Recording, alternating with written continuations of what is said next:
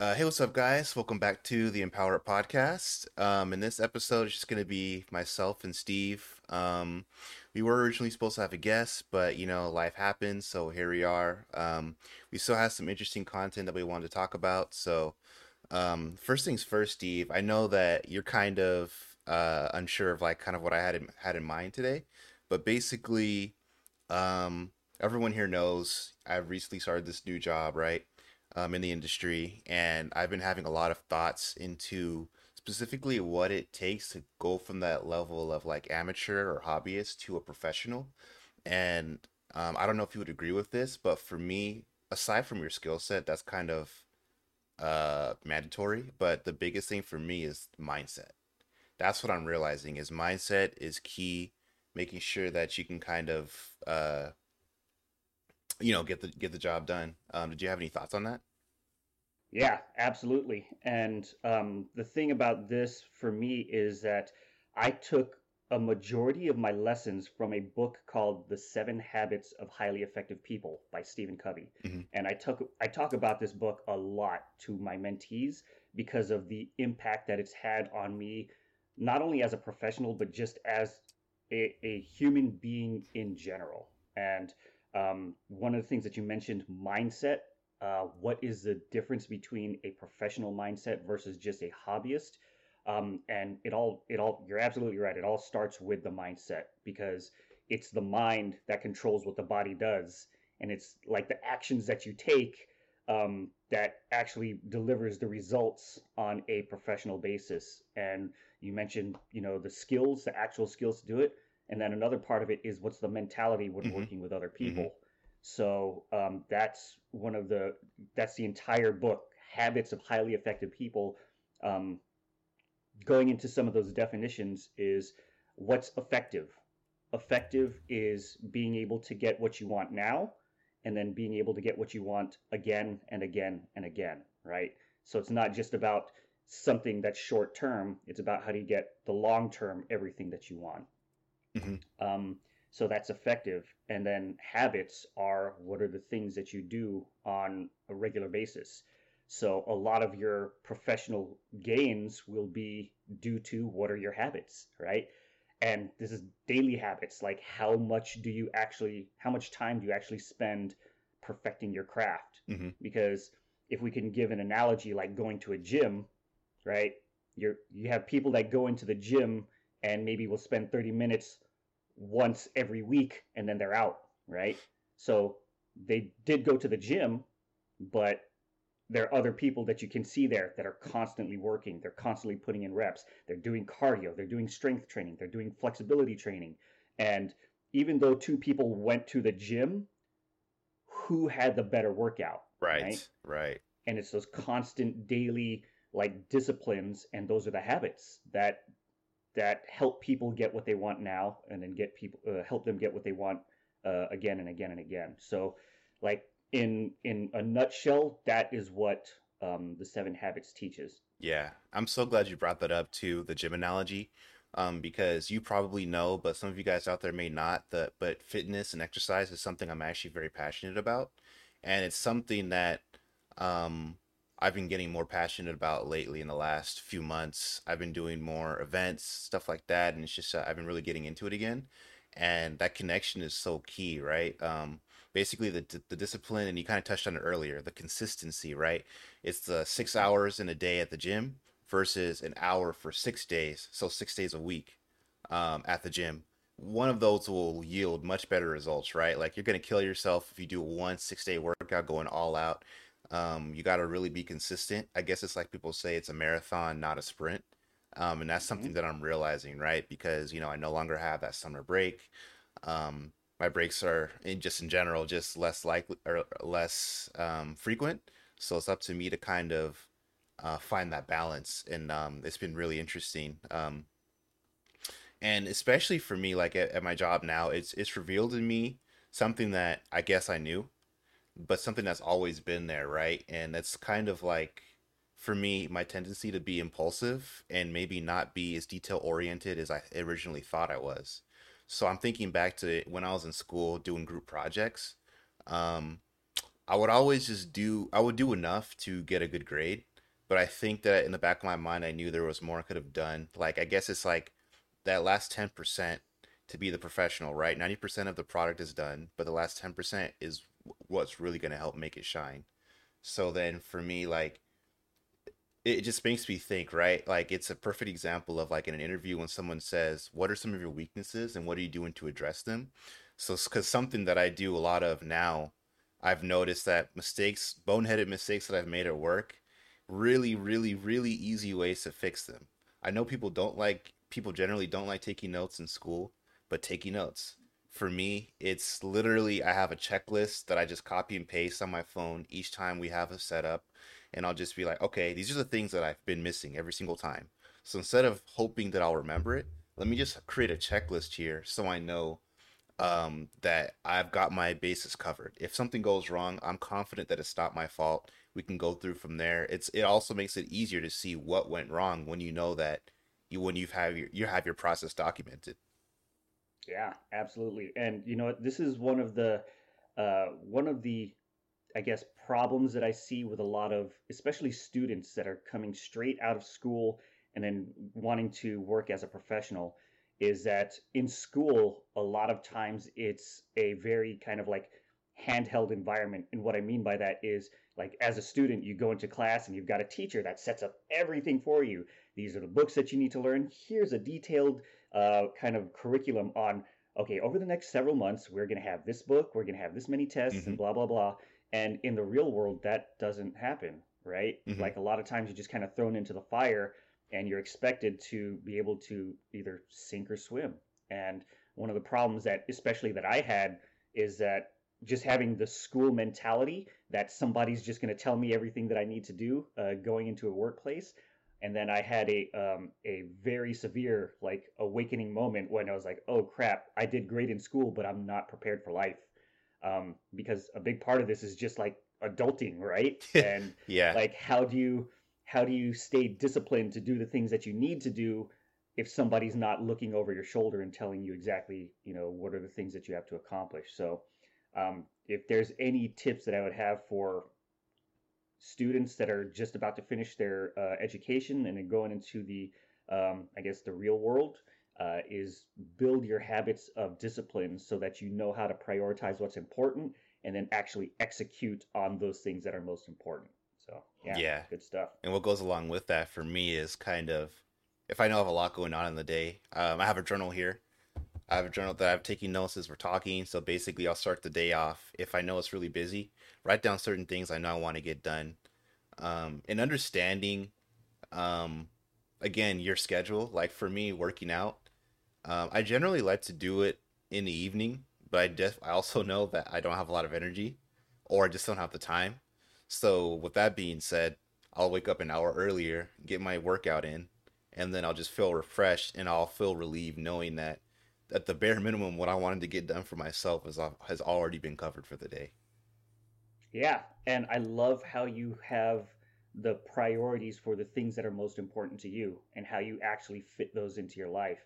Um, because there are a lot of people that uh, that kind of take life day by day and don't really have a plan, so they just uh, they attack the day as things come to them. And the problem with that is if you're only focused on like the now, a lot of times you can push off the things that you can do today that will help you in your in your future, right? Yeah. And we mentioned like being a professional is like how how much are you working on your craft? Mm-hmm. If you want to be a professional AAA game, you know, designer, what does it take in order to do that? You know, a company like PlayStation or Blizzard, they're not just going to give that job to anyone. Yeah. They want somebody that's actually experienced um, in designing games.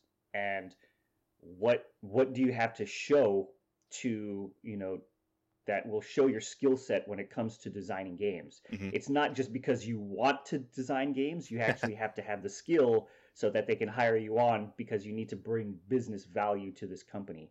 Um, and that's where I, I think a lot of students and aspiring game designers i think that's where they fall into that trap of having the school mentality thinking oh, this company's, I bring them in, uh, I'm going to go join this company and then they're going to teach me everything that I need to know. Um, they're, they're not going to give you like a, an in-depth start from scratch tutorial on how Yeah. to be a game designer. They expect you to bring that professionalism already into the company. So, um, yeah, just and that all starts with mindset. Can Yeah. you prove like that you have the mindset where if you want to design games, like what are you actually doing, and then how are you documenting it, and then how do you have how do you communicate that uh, to the company to show that you're effective at it? Yeah, absolutely. Because, like, I know for me, the kind of work that I'm doing now, I have done it before at more of an amateur level, and I've noticed that they will help you with some of the more nuanced areas in what you're doing, because obviously, every studio, every company has their own specific workflow, but you do have to kind of have a baseline level of skill, and also more than that, the ability to kind of just troubleshoot on your own. So for me, like I, I used to see self starter on a on a job application and not really understand what it meant. But personally, right, there's a there's a project that we've been doing at work, and I've just kind of become an unofficial expert in it, just because I've been working with it the longest. And there's times where I'm just like, I don't know how to do this, but I know how to do something similar. So let me go ahead and stop being afraid and just try. And surprise, surprise, it worked. So that means when that issue arises, I can already say, hey, I've tested this out. Uh, here's our options. You know, just lay that out for them. Yeah, absolutely. And that whole self starter mentality is like, how do you problem solve? How do you figure things out?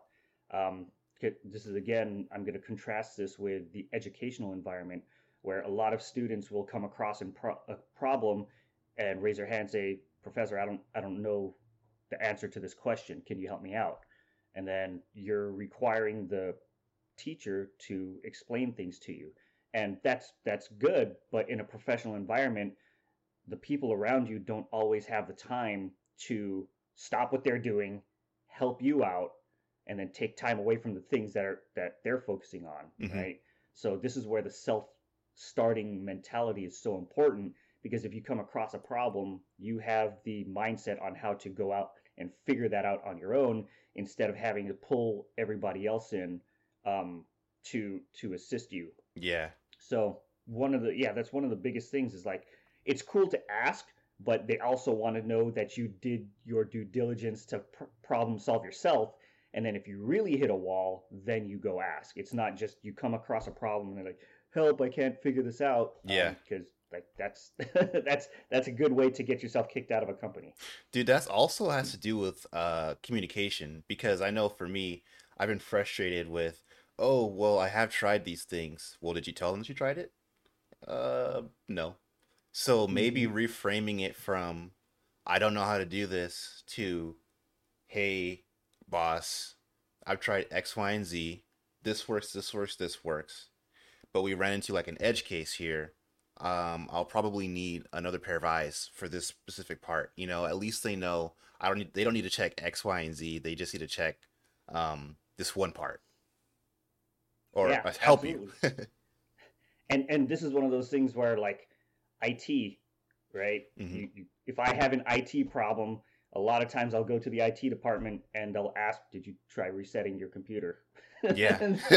something as simple as that. And you know, I've I've been guilty of you know not even trying that, but it solves the issue. And it's like, okay, now I have a baseline level of what to start, um, you know, troubleshooting my own issue. So if I have a problem with my computer, I'll restart the program, uh, restart the computer, and at least let IT know that I, I attempted it myself. I tried to troubleshoot on my own. yeah, Um, but yeah, that's that's a big part of it because what if I can troubleshoot it on my own? Imagine how much time I can save the IT department so that they can focus on bigger problems other than just telling me to reset my computer. yeah. It's pretty funny. I was talking with a friend last week. I was helping him debug some stuff in his game, and um, he was just like, "Man, I'm so bad at programming. I don't know how to do any of this stuff." And I was looking at what he was doing, and he had solved a lot of the issues that he'd run into, and he's just like, "Yeah, dude, I, I got stuck on this. I got stuck on this. I suck at programming." And I'm like, "Man, I'd just call you a developer at that point. if you if you're if you're familiar with it, you've troubleshooted it. You know that the next time you run into that issue, you know exactly what to do, or at least know the relevant terms to Google because to, to get to that answer quick more quickly. or at least you have a project to reference in the future. Yeah, and this is where experience really comes into play. Is like you've seen a lot of these problems and you can figure it out immediately um, because you've gone through it. Mm-hmm. And this is the difference between theory and actual practice. Because there's a lot of stuff that you learn in, in books in school where it's like, yeah, it sounds great, but when you're in the day to day, sometimes the textbook doesn't didn't have the references that you need to be able to problem solve right now. So you got to be like, okay, well, this wasn't in the book. I didn't take a, a, quiz or a test on this. What do I do now? So fucking yeah, figure it out. Mindset of problem solving. Yeah, you got to figure it out, right? Um, I'd like to switch gears for a little bit too. It kind of related, but um, so I know that you're a recruiter, right? You're with Onward Play. Um, in your experience, uh, do do you do any like pre-screening before they get to interviewing with the company, or do you just like you do right? Yeah, absolutely. Like that's a big part of it is we have job descriptions that we're looking to fill, right? Mm-hmm. And then a big part of this is me reaching out into the world and getting to know people and mm-hmm. getting to know what their actual skill set is. Mm-hmm. Because a big problem with, I mean, the whole job search is getting to know people, like them, and trust them. Yeah. No one, I have to know that they exist, right? liking them has to do with okay, are they effective in communicating? You know, how well do they um, show their their drive to get something done? Can they be effective? Mm-hmm. And then trusting them is can they actually do the job? Mm-hmm. And for me, that's part of the pre-screening is because I have to I have to find somebody that fits the criteria what the company's looking for, and I can't just send anybody. Yeah, I have to show that I've done my research on okay does this person person actually have the skill set to do a job um, and then like can they actually qualify to work at a place because I have to I have to figure out if they need to work in office do they actually have the ability to go to the office right right I need to know what their location preferences are I need to know what their salary requests are. Um, I need to know what do they want in an actual job, mm-hmm. and it's matchmaking essentially. So, like, I don't want to just recommend anybody. I have to, I have to realistically trust that the person can get the job done. Mm-hmm. And there's a little bit of um, interviewing in that process, you know, getting to know someone, because the unfortunate truth is that people can lie on their resume, right? Yeah just because they have an amazing looking profile and resume, that doesn't necessarily mean that they're qualified to do the job. And that's where the initial conversation happens, where you know I get to know them, get to know what the individual wants, um, how does it match with what the company wants, and then if there's a match, then we put them through the interview process, and that's that's it. It's like the pre-screening. I'm like the first line of defense when it comes to things like that.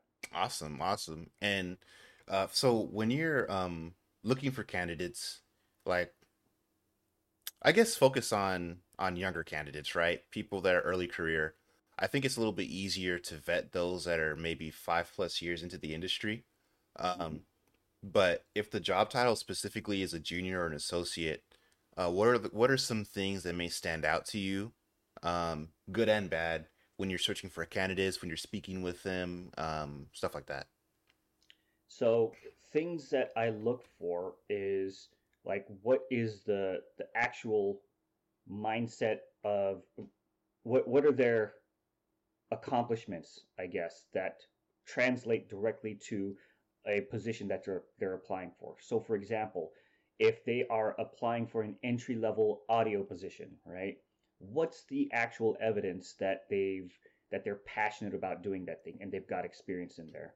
And one of the um, one of the ways that we're trained to look for employees is to um, the assumption that the best way to predict what they're able to do in the future is to see what they've done in the past. Mm-hmm. Right. And this is something called behavioral interviewing. Mm-hmm. So if somebody wants to be an audio designer, right? Okay, well, what have you done to uh, to improve your skills as an audio designer? Like, have you gone to school? Have you been um, self-educated? Have you been watching YouTube videos? And then have you actually built something? Do you have a portfolio? Where's that portfolio? Can I listen to that portfolio? Mm-hmm. Mm-hmm. Um, so that's that's part of it. And then another part is um, seeing how well they work in, for example, a team environment. And like, okay, tell me about some leadership positions that you've had. And this is what a lot of companies do is they'll they won't ask what would you do if they ask what have you done when, right? So yeah. they're picking your brain about experiences that you've already had. Um, so tell me about leadership positions that you've had. Tell me about a time where you had a disagreement with somebody and how did you resolve the issue. Tell me about a time where you made a mistake and how you resolved that mistake, right? So they're getting an idea of, um, you know, a person's character. What are the things? What's their mindset? How do they approach problems? How do they are they um, solution oriented or problem oriented, right? Mm. Uh, so these are things that we keep in mind, and it's like, okay, well, what are the things that you've done that that qualify you according to the bullet points on a resume, right? You mentioned self-driven. So what is the proof that you're self-driven, mm-hmm. right? And if you can't explain that, if you don't know what that means, um, it's going to be kind of tough because part of this is the communication, right? Is like you may have the skills, but can you communicate it effectively? and that's where it starts on the resume. It starts on the LinkedIn profile. Um, but part of that is to me is me digging under the surface a little bit because there's some brilliantly talented people that have garbage resumes and garbage portfolios or uh, profiles. Mm-hmm. Um, but that's my job is to find the people that are qualified and help them prepare to uh, to get that job. That's awesome. That's a really great answer. And I'd like to kind of do a callback to one of our previous episodes where we talked a lot about this with uh, Katie. Um, yeah, she she talked about this a lot, right? You you didn't specifically mention relevant industry experience for early professionals. You just said, "What have you done that proves that you can do this job?" And I know with Katie, she specifically mentioned she was a rock star. She kicked ass working at GameStop, um, mm-hmm. and then so much so that they uh, they created a graphic design position for her. Right? That's right. Mm-hmm. Yeah. So yeah, stuff yeah. like that is a clear sign, right?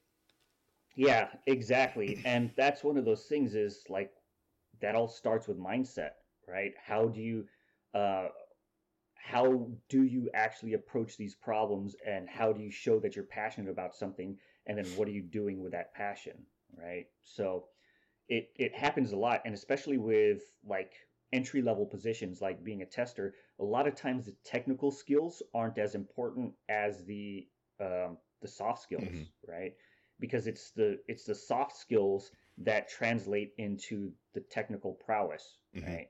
So if you have two people that are equally uh, bad at video game testing, if you've seen one person accomplish things like, for example, being an NFL player, right? um, I, I bring that up because that was one of the experiences that we've had. Is like, okay, we need to hire somebody um, this one person has, you know, graduated high school and has zero experience testing. This other person graduated college, uh, actually, you know, taught English in Japan and was an NFL. He was a a high end collegiate athlete playing at uh, Cal Berkeley, and mm-hmm. then he went on to be a practice squad team, uh, practice squad player in the NFL. Like the ability to accomplish something like that told me something about his mentality, his discipline to get to that level. So it was like, okay, if I had a choice between somebody straight out of high school versus somebody who played in the NFL, like who would I pick for this entry level role, even though both of them have the same exact experience when it comes to testing. Yeah. Right. I had to go with the NFL player. Yeah. And that's like amazing, um, that's that's a prime example of looking into somebody's background mm-hmm. and hopefully being able to decipher you know who's the higher quality candidate. So that's i mean i don't know but that's the decision that i made at that time. Right. And there's two things that you mentioned there that i kind of like to expand upon. You mentioned passion and you mentioned discipline. Um so for me i had a conversation with a coworker uh the, this past week um and i work in the music and software industry so they're like, "Oh, how come you're not always intoxicated or how come you're not always high when you're when you're uh, creating your art?" And then my friend, like my coworker, he said it very well. He's just like, "Yeah, I mean, maybe at first it's cool, but after a certain point, you just got to get the job done." So that at that point, it really goes beyond passion. It's what you mentioned before, also mentioned the discipline, right? Um, hmm because like again, I, I I compare that to working out. I love working out. Do I like working out every single day? No, but I still do it, and I think it counts more. So during the times that you don't feel like doing something, and you still get it done, though that I think says a lot more about you than doing it when it's easy, when you're inspired. Because working in a creative field, like sometimes you just have to get this shit done, and it's just like you don't feel like working on it. That's that's a reality, and I think it's okay, like to not be passionate about everything you're working on. Yeah, absolutely. And I think my favorite uh, definition of discipline is that discipline is the ability to do what needs to be done no matter how you feel, Yes. right? And that's one of those things is like you're not always going to feel like doing something, but if you want the if you want the results, you have to do the work, hmm right? Like that's it's it it's a rule, it's like a principle, it's like the law of gravity, right? No matter how much you like or dislike gravity, it's going to be there, right? Yeah. If you want the results, no matter how much you like or dislike the work, you have to do the work that will get you the results, especially when it goes like just like you mentioned, going to the gym, hmm right? Um, or if it if it's being an effective game designer, what's the what are the discipline? What's the discipline that you need to be a professional game designer? Um, yeah, it all and this all comes back to seven habits of highly effective people. It's like how do you have how do you okay so the first part is habit one be proactive. Be proactive means it's up to you right? You are the one that's in the control of your destiny not anybody else it's you. You know next one is begin with the end in mind right? How are you like do you have a goal that you have in mind?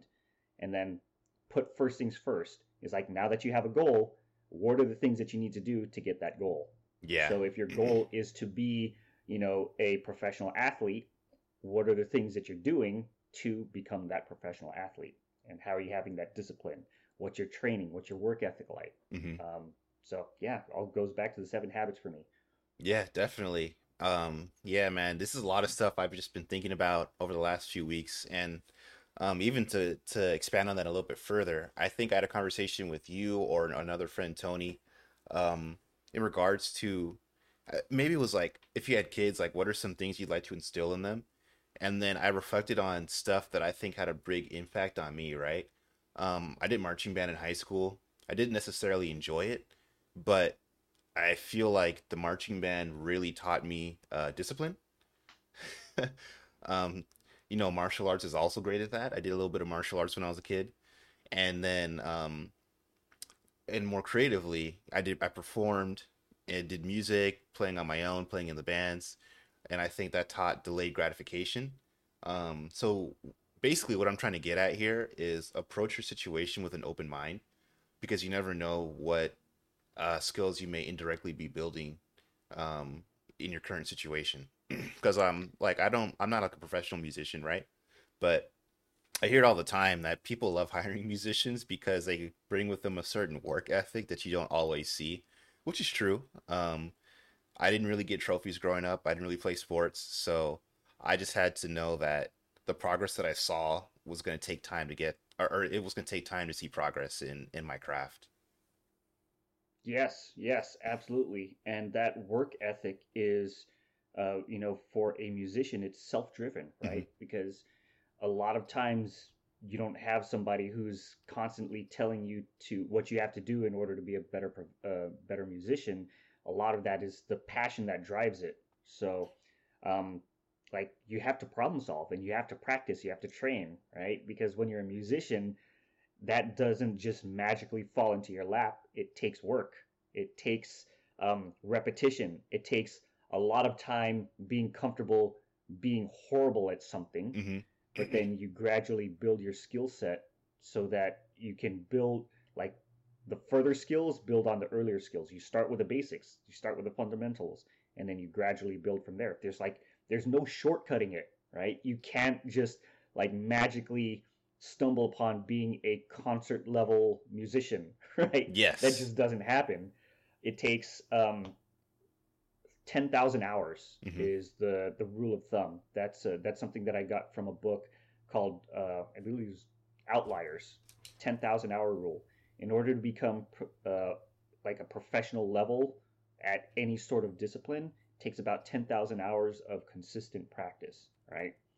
Um, I think that's like five years of a 40, 40 hour a week job. Mm-hmm. Um, but yeah, that's that's it. Is like how are you getting that repetition, and then are you putting that forty thousand hours in five years, or are you like only taking maybe half the time, so it takes you twice as long, right? Yeah. Um, so instead of forty hours a week, you can only devote twenty hours a week. Mm-hmm. But the cool thing is, like understanding that mentality. Okay, if it's ten thousand hours to be professional at something, how am I getting that time in? and that's the cool thing is like if you want to be a professional you know whatever professional musician how are you putting in the discipline to to do that work? Yeah. And then what are the things that you might have to sacrifice in Yep. order to get in the practice right? Because sometimes it's sacrificing having fun right? Mm-hmm. Sometimes it's sacrificing going out to have parties on the weekends with all of your buddies so that you can focus on your craft. And i think that's part of the the the mindset of a true professional is like how like what are the sacrifices that you're going to make? Um, because bottom line you got you got to make sacrifices somehow. Yeah. Because there's only only 24 hours in a day and there's so many things that you can spend your time on. How are you actually spending time on doing the things that will bring you the results that you want? Yeah, I'm gonna be pretty transparent with that too. I love video games, but I don't play a whole lot of video games for, anymore. You know, um, I'm working out, I'm hanging out with my friends, or I'm bettering myself. Um, I still try to make time to play some games, maybe in a group setting, but um, play, yeah, just doing that isn't gonna really help me get to the next level, and it's something that I've kind of had to mentally uh tell myself, I guess, agree, okay, um, I'm gonna have to cut this out so I can do more of this. Gotcha. And I, I totally agree with you. And I have that same problem. And one of the things that I'm constantly working on is how do I integrate video games into the things that I want to accomplish? So, for example, me working in the video game industry, uh, it's helpful that I keep tabs on what are all of the things going on in video games, Yeah. right? So, part of this is me playing the games that I love because I'm leveraging that knowledge into me being a more effective uh, recruiter. Because when I can talk to the people on, you know, what are the newest exciting games that are out there, I'm able to connect with them, you know, with those uh, with those topics in mind. Um, so that's one thing how playing video games helps me in my career, and that's why I want to be a video game recruiter as opposed to a general recruiter Mm, that you know for construction work or something like that you know what i mean? Um, another thing is like we, we mentioned fresh and i think like how can i integrate video games into finances? So part of this is me practicing um, asset management. That's essentially what finances are is how do you manage the resources that you have so that you can maximize your the results that you're getting using those resources and i practice that with like mmos Mhm. right? Because a lot of this is you have to grind which is kind of like you working and then how do you take all of the all of the loot that you have and use that as a way to leverage it to get even better loot? That's yeah, life. Money is the loot right? How do you leverage that money to be able to to provide more money? So am i going to spend a hundred dollars on you know something that just is pure entertainment or is it am i going to invest it in something that will actually give me better results in the future right? So maybe like a piece of equipment that will help me be better at my job professionally right? Mm-hmm. Because that making that decision will help me earn money later. So asset management. Another thing about video games is how am i using it to build relationships? So there are certain games that i play with my my niece and my brother mhm, and that's how we keep in touch. That's how we communicate. Yeah, so i mean that's a perfect way of leveraging a video game to you know build relationships. Health. We mentioned this before. Mhm. what games are we playing that can help us out exercise right? So for me it's been beat saber and ring fit adventures. Yeah, but that's like i'm still able to play video games. It may not be like a lot of them are like the fanciest ones that are that are coming out the newest and the greatest but I'm still able to use video games to achieve the goals that I want to achieve. Oh yeah, definitely, man. I, I love that. That's I love how you how you put how you said that. Um, for me, like a big one is relationships and fresh, right? I played a couple hours of Splitgate with some friends. I don't know if you're familiar with that one. Um, yeah, so basically it's a first person shooter for those of you guys who aren't familiar. Um, with some elements from Destiny as well as Portal. Um, it's a lot of fun. It's it's super unique. Like it's one of my favorite first FPS games I've played in a while. Um, but yeah, so my friends and I will just get on like Xbox Party Chat. The cool thing is it's it's a cross-platform game, so I can play with my friends on Xbox, even though I have PC. Yeah, and like there are so many. If you know how to look, there are so many lessons that you can get from video games, right? Because if you think about video games, what are you doing? What's the physical action that you're doing? You're pushing buttons on a controller, Mhm. right? What's motivating you to push those buttons, right? And you can take those lessons and then apply them to your real life. For example, when you're playing a video game, don't you feel more motivated to do something when there's a time limit? Yeah. Right? Oh shit. So how can I implement time limits into my daily disciplines that will help me be more effective? Mhm. Right? So with running, you have a time limit to reach certain goals. So you're learning about time limits and how can you set those types of um, those types of mechanics to make you want to get a better, a, a more effective workout Yeah. right?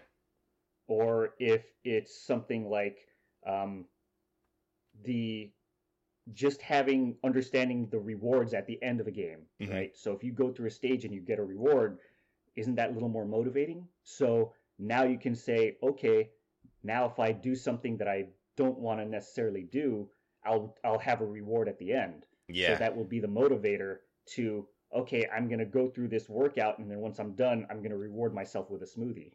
Oh, dude, I just did that the other day. And it's so funny too, right? So I'm a big Dragon Ball, Dragon Ball Z fan. Mhm. So I was just watching the original Dragon Ball, right, where Goku starts using his weighted clothing. It's no secret that he does the gravity chamber stuff. That's like kind of a meme at this point. And so then I was like, man, that's really cool. And I was thinking about thinking back to some of the DBZ games that let you do that to level up faster. And I just so happened to find myself at Target the other day, and I found a weighted vest, and I'm just like, fuck, I got to get this. so I actually bought that. And so I'm gonna start training with that too. Like it's it's so funny because like a lot of the things that are in media and video games are inspired by real life. Um Mhm. because a lot of people actually do train that way. They may train shorter, but it may be more efficient or just a great way to change up um their routine. Yeah, yeah. And a story that I read about recently um, regarding exercise and entertainment is um, there's somebody that wanted to get in a better workout. Uh, so what he did is he somehow created a program and he he connected an exercise bike to his TV What? and cool. he had he had it so that um, he had to keep a certain RPMs in order for the TV to keep running. Mhm. So that was his incentive is that if he wants to watch TV, he had to be pedaling on his bike, you know, at a certain amount. So that's how he got in his workout. He got in the um, the entertainment, and then it was one of those things where he was leveraging the mentality that okay, if I want to if I want to have the benefit of being able to watch this show, then I need to be on the bike and I'm getting in a workout and I'm getting in my entertainment so that it was like a double win, right? Mhm. He was having fun and he was also staying healthy. So these are the types of like hacks that you can use on yourself, but part of this is understanding what's your own mindset and how to hack your own mentality in order to get the results that you want. Oh yeah, for sure. It's like gamification. Um it's it's so cool too, right? So to connect this back to like entertainment, video games, stuff like that. Um I know that in the film industry and the game industry, they have events um I'll just call it a hackathon. Basically, they'll get together for 48 hours and make a film or make a game. Um and that's a great way to kind of um just just get your shit together, you know? Like you don't have a lot of time to really experiment. You'll have to test you'll you'll have one idea see it through to the end. Maybe it works, maybe it doesn't, but that's the kind of the point of that weekend. and then also I know specifically like for me, right? I have a background in music. Something that people have done is um, they'll say, "Okay, I want to write a well-produced piece of music in an hour or in two hours." And I've actually tried that. I don't do it too often, but I have done that, and I've noticed that in general, I can get a lot done in in that time frame. Um, if if you know, no distractions, phones off, away from me, and stuff like that. Um, and maybe you want to gamify that by saying, "Okay, cool. So, um, I want to get the high score. I want this to be better produced than the piece I made last week." And then your bonus points is you felt productive for the day in two hours. Now you can go hang out with your friends or play video games or do something else. Yeah, absolutely. And there's a, uh, I think there's a technique called the Pomodoro technique. Mm-hmm. Um, and I can't remember exactly where I heard that, but just like you said, is blocking off a certain time where you're saying to yourself, self, I'm going to spend this X amount of time, 25 minutes, I believe it was, that I'm just going to focus on this one task. Everything else I'm going to block out, and I'm just going to focus on this one task. And a lot of people get productivity that way mm-hmm. because they they make they make that agreement with themselves that they're only going to focus on one thing um, instead of jumping from task to task to task. Yeah, because that's one of the it's been scientifically proven that every time you switch your focus to something else, you lose time. Yeah. And I, I'm sure you've seen this where you're you're attempting to multitask, where you're focusing on a project, and something pulls you away, and then when you come back to your project, you're like, where was I again? Uh, what was what problem was I solving? I have to go back to my notes, and that causes a lot of like mental inefficiency by having to switch back and forth to different projects, especially where there are ones that require you to be deep in thought and to actually have to you know process things with your mind. Um, so Pomodoro technique, setting up time chunks for you to just focus on one thing and one thing alone. Um, super like effective use of uh, of your time but like do you have the discipline now that you know that what are you actually doing with it? Right? yeah that's the hard part. I think that's a skill too. I think that working out for me it's working out exercising that that really builds that skill of discipline. Like i don't think you're really born with it. It's yeah, yeah. you develop it. It it's developed it's taught you, you got to figure it out somehow because that's like doing the activity is what's going to get you the results but what's the men- what is helping you do that activity so part of it is understanding that the discipline to do it on your own and then another part of this is understanding what does the what's the effect that in that the environment has on you mm-hmm. right and that's one of the one of the things that i feel really effective people have is that not only do they build themselves mentally but they also build their environment around them yes to help yeah. them to help them do the things that they need to do. And a big part of your environment is the people that you hang out with. Yep. And there's a saying that goes, you are the average of the five people yeah. that you spend the most time with, right? Mm-hmm. So if you spend a lot of time with healthy people that have healthy habits, whether it's working out, eating healthy, a lot of times that's going to rub off on you, right? And that's what's going to help bring up your your personal level. So if you want to be around a lot of professional, if you want to be a professional game designer, if you hang around a lot of professional game designers, their habits, their mentality is going to rub off on you. And then that will that will help you find out what does it actually take to be a professional game designer.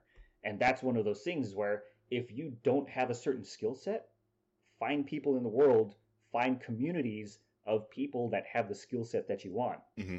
So if you want to make a lot of money, find people that make a lot of money and learn from them, right? Mm-hmm. Learn, learn what are the disciplines, what's their mindset, who are the people that they surround their, themselves with, what are the skills that they actually have, right? And that's, I think that's so much more valuable than just wanting to do things on your own, um, because that that can be tough. Like, and that's you trying to reinvent the wheel Mm-hmm. And there's some value to that, but there's also a tremendous amount of value from learning from other people that have been there and done that. Yeah, absolutely, man. And like seeking those um those meetups and those events that that uh host the, that that mentality like the IGDA, we've talked about that a lot.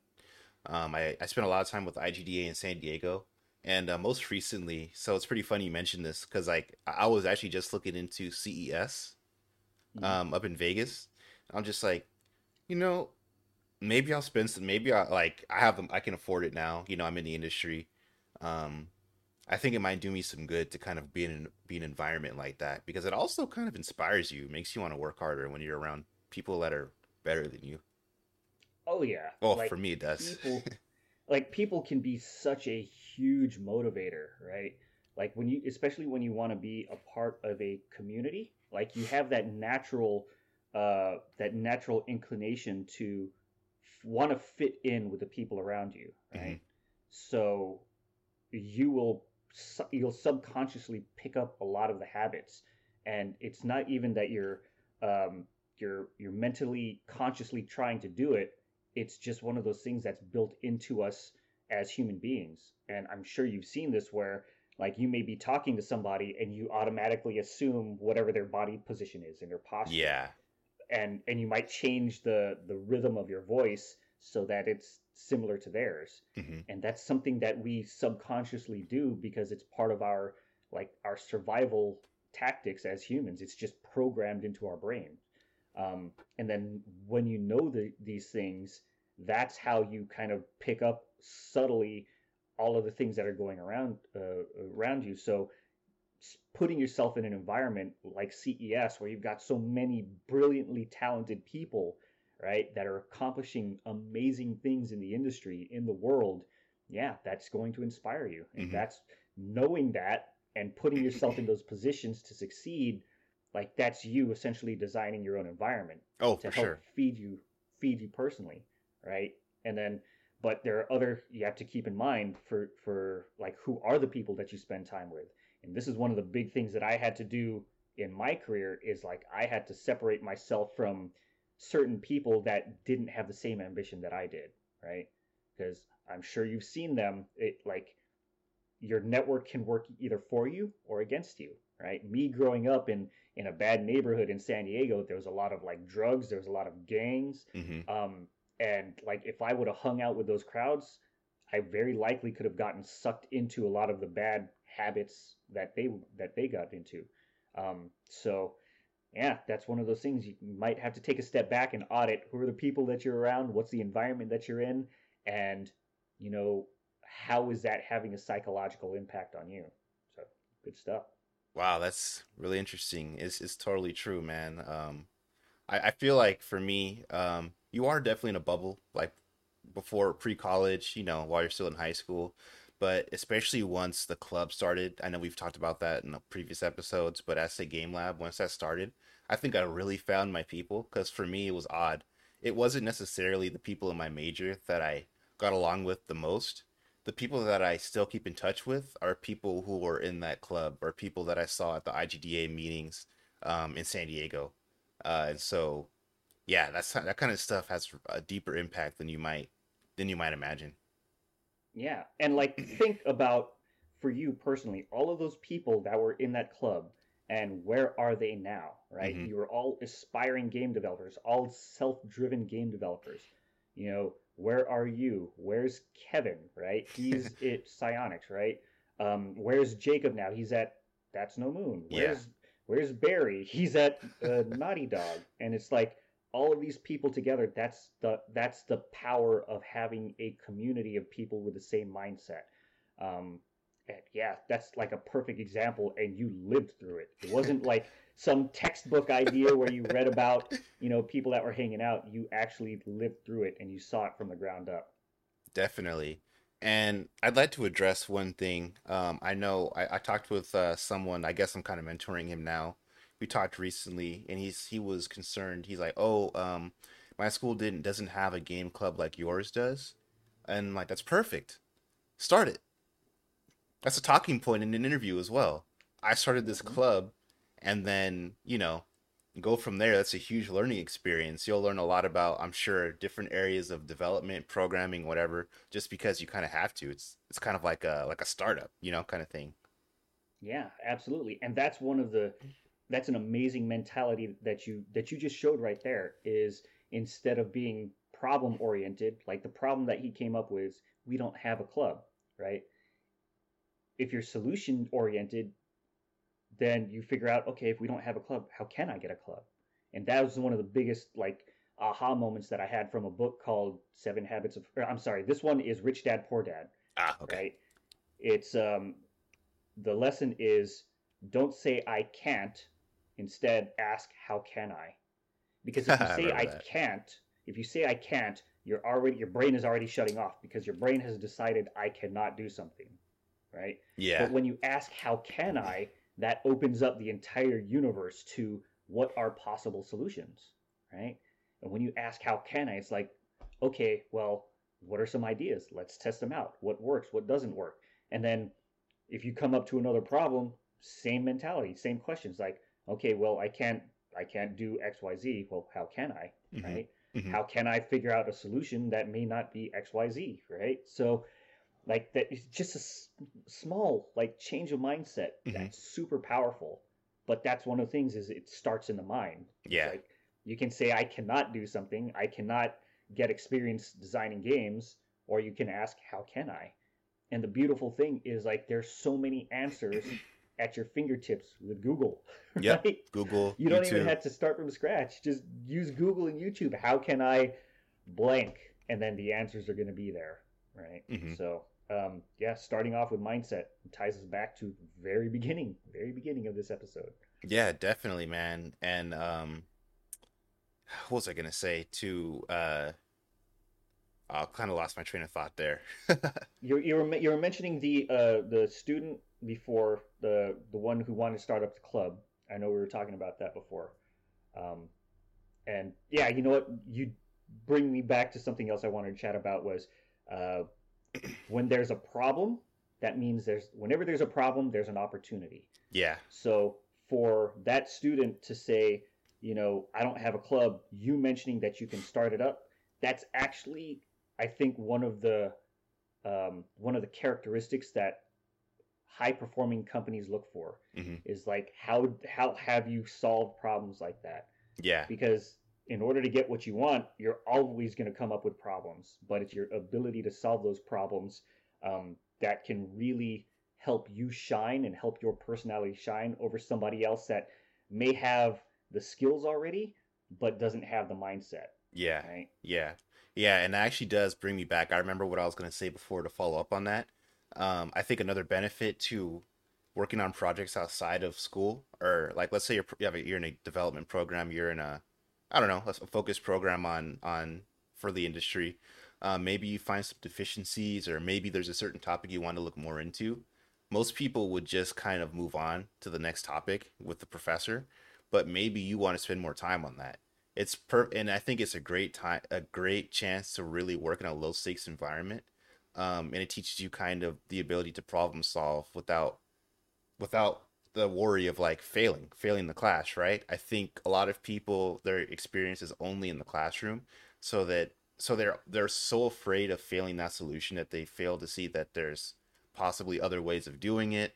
Um, and, you know, just trying out which one is the best solution to you know um, I don't know if that makes sense, but uh, yeah, yeah yeah it absolutely makes sense. And that actually brings me up to um, i think one of the the challenges also of the school system is that failure is frowned upon. Mhm. and i think the reality is you learn so much from failure. Yeah, and and real life isn't always like where you study for something and then you take a test on it and then based on your knowledge at that one moment you either pass or fail right Mhm. like Mhm. life is an ongoing learning process and you test some stuff out you're and i think the more comfortable you are with accepting failure and that it's a part of life i think that's something that really helps you grow and that that's like one of the one of the issues that i'm still coming across is how to handle failure yeah, because it it's it can it can ruin your mood. Yeah. Yeah. right? Um, just making those mistakes and i constantly find myself um, you know having to talk myself out of being uh, being afraid of failing. And that's one of the reasons why i love like this podcast in general is because you and i were talking about starting it and i had been thinking about this for years. Um, and then it was just recently that i had the courage to say you know what? Screw it let's do this Mhm. and let's get it done it's it's you know, we're going to start off and we're going to be horrible at first, but understanding that the failure is part of it and that we're screwing up and like I'm making so many mistakes and I I can be so much better at so many different things whether it's technologically or working as a uh, as being a better interviewer um, you know just getting out of my introverted shell like this is all part of me and my journey of wanting to improve myself and to show that I'm I'm living the example that I talk about right Yeah. how to overcome your fears and if I'm going to tell, you know, any of my mentees that hey, they got to get out of their comfort zone, this is a this is me uh, walking my talk, so to Mhm. speak. So Mhm. so many lessons from just going out there and figuring stuff out, being okay with failure, moving forward from there, and then me surrounding myself with people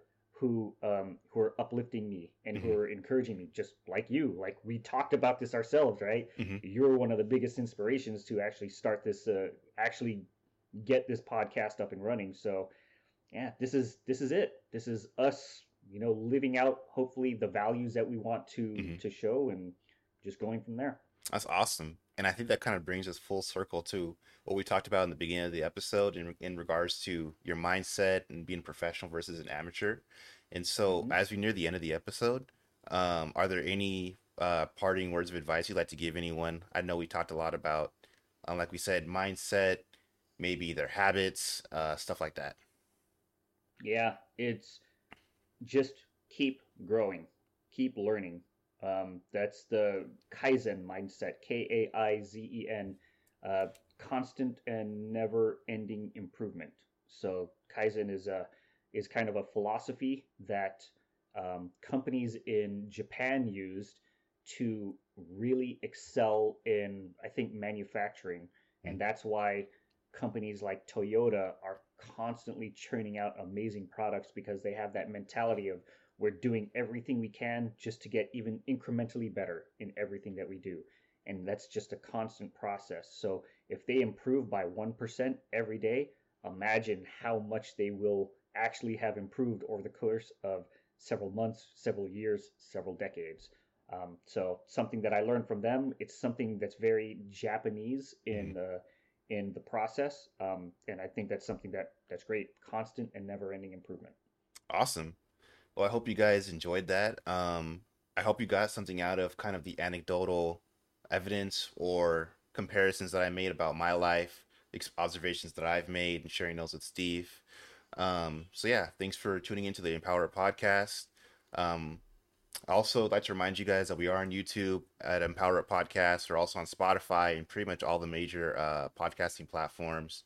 Um, we try to upload each week on Wednesday around 10 a.m. Um, we don't we're not always perfect about adhering to that schedule, but I think we've been pretty good um, so far in keeping a consistent schedule. So yeah, thanks you guys. Thanks so much for watching. See you guys next time. All right, peace.